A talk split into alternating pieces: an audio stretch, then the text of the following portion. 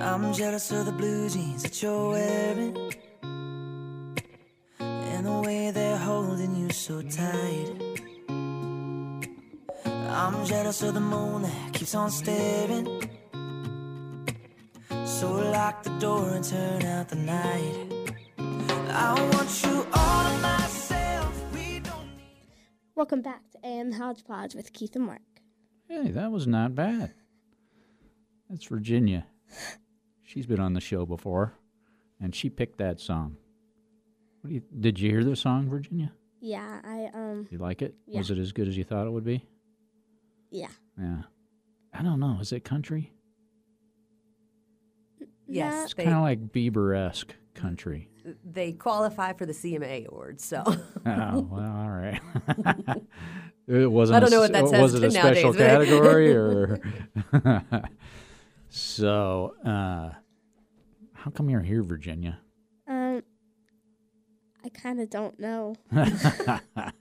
don't we all, dear? yeah, don't I think we that's all? the answer we all have. Uh, how did you hear about Dan and Shay? Well, I just I've liked their band for a couple of years and I heard that song a couple of months ago and so I like it. So when I liked bands and I was your age, I would buy a cassette tape. Do you know what a cassette tape is? No. I didn't think so. Do you, um, when you like a band, do you buy an album or you just buy a song?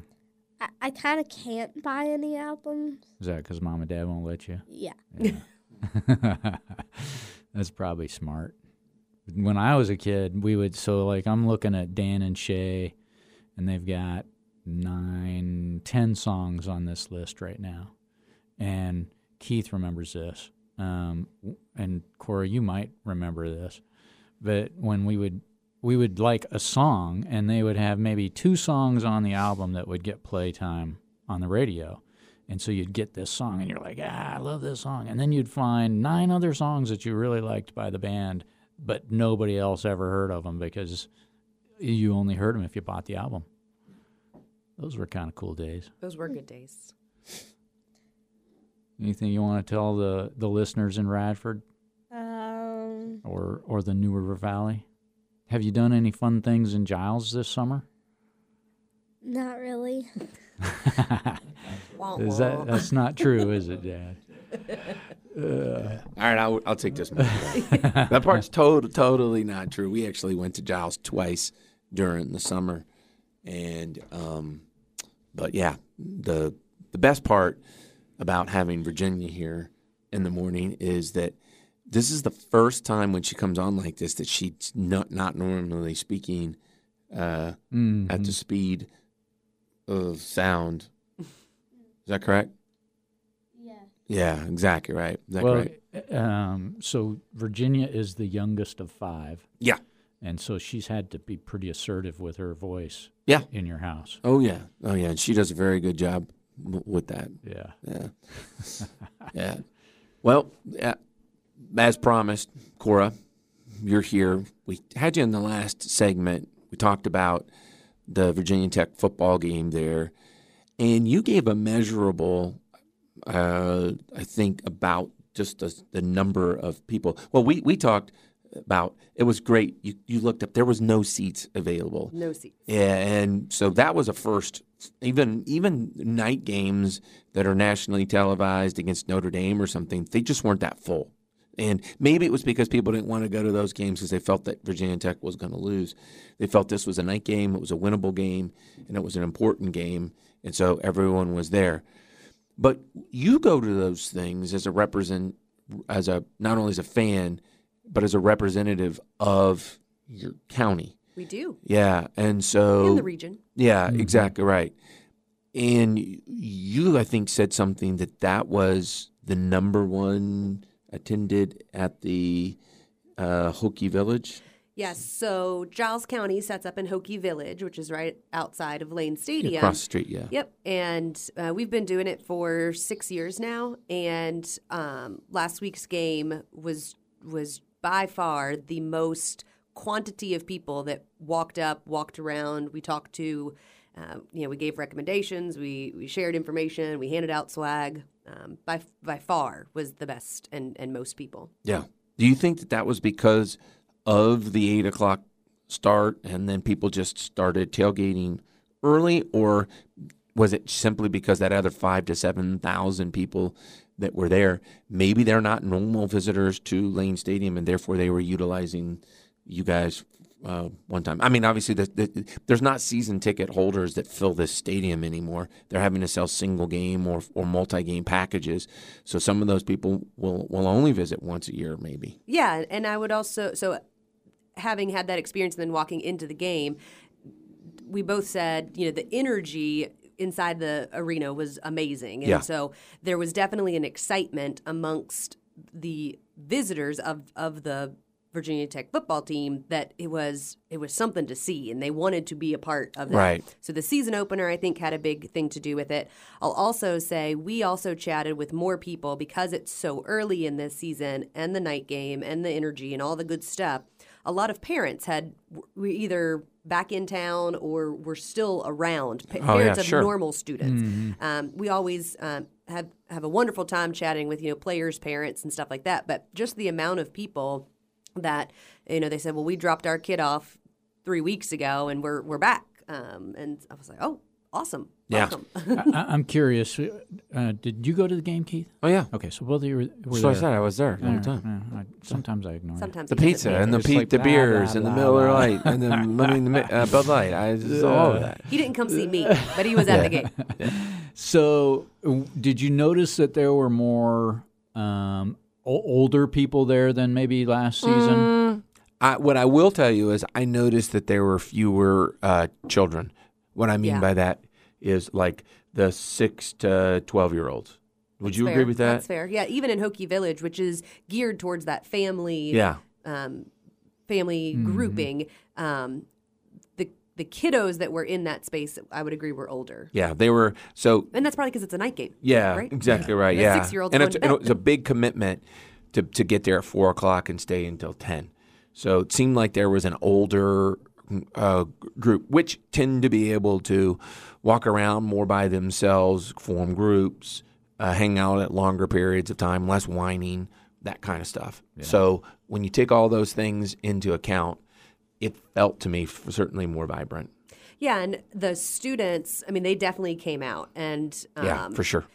once in the game, that student section was full and definitely a lot of energy, like I said. But even wandering around prior to, not just kind of the central places you would think the students go to prior to the game to t- do their tailgating, but I mean, we had lots of students coming in and checking out what we had going on. Also in Hokie Village, they had the women's basketball team, so I'm not going to say it was Giles Yeah. that brought them there. I mean, there was a lot of fun, good stuff happening, and I think that's what Virginia Tech is doing well with these football games. It is a sense of community, whether it is tailgating in a lot or this Hokie Village experience or allowing, you know, local businesses to have a have a you know some way to participate in the game with you know their restaurants or beers or whatnot. So Yeah. I think they're doing a good job. Yeah, and, and we had a great day. Now, a couple of weeks ago, we were out in Giles. Yes. and you know we had a wonderful time. New business owner uh, into move who took over an established business and really kind of brought it, as she said, into the 21st century. Yeah. And um, when you see these sorts of uh, uh, places investing, putting the money back into it, I am curious from your perspective um, when you come to let's say Blacksburg for a game or you you go anywhere in the region and when you travel back um, compared to 5 years ago do you feel like the area is homogenizing some or is the uniqueness of the locales still relevant to you That's an excellent question. I would say Giles in particular and the small businesses that we're seeing, we have a wonderful mix of folks that have been around for 25, 30, 50 years. And then we're also seeing this new investment. We saw it on Par- in downtown, Mark. I mean, we, Yep. we saw it on all the businesses to the last. Uh, we were like, "That's new. That's new. That's new. That's new." But then, right adjacent to them or in between, you also have businesses that have been, you know, four or five generations have had a storefront. And so th- not so much homogenizing, but a collaborative approach mentality that we're all trying to you know make this a great place to live and, and recreate. And then in the from the nrv i think we're identifying or, or self-identifying some of these strengths that we have as communities so not necessarily homogenizing mm-hmm. but understanding that there's a place for all of us in our region and we're trying to exploit the things that we do well or that we want to do well. And and that's okay. What's what's working in giles isn't going to be the thing that happens in Right. Montgomery, and that's okay. And I think there's an understanding and an agreement or a, a, a collaborative spirit to to try to just do the best that we can with what we have, and then support and, and partner and, and do the things region wide. Yeah, I, w- w- well, well, I think take a break and come back and actually talk uh, more about Giles Direct. But you said something uh, about there was a vendor that was asked to potentially participate in the weekend, and they said no. And it's a, it's well established. They do a really good job, but that is a, a business that certainly I think realizes who they are. Yeah. And they don't need to be everywhere every minute, and they also don't need to be everything to everybody. Their their uniqueness is such that if people want to find them, they can go find them, and they they they no longer have to go and hunt those people down. And when you become that person, that's the longevity, and then it also provides, uh, I think, confidence to others to throw money and effort into establishing another business. And I think that's what, and I've said this before. You know, part of my job as as tourism and Giles is creating the environment or the space Correct. that you can plug into, or Yeah. you can thrive as an adjacent piece within uh, your piece of the puzzle in the bigger pi- picture. Exactly right. Exactly right. When we come back, why don't we take a break? And when we come back, we will hit on Giles. And uh, stick with us. You're listening to AM Hodgepodge. I can see the dogs playing in the backyard through the kitchen window right there. Maybe life's kinda more about a swing on a porch holding her while the sun disappears. Why would I wanna be anywhere else in the world sitting right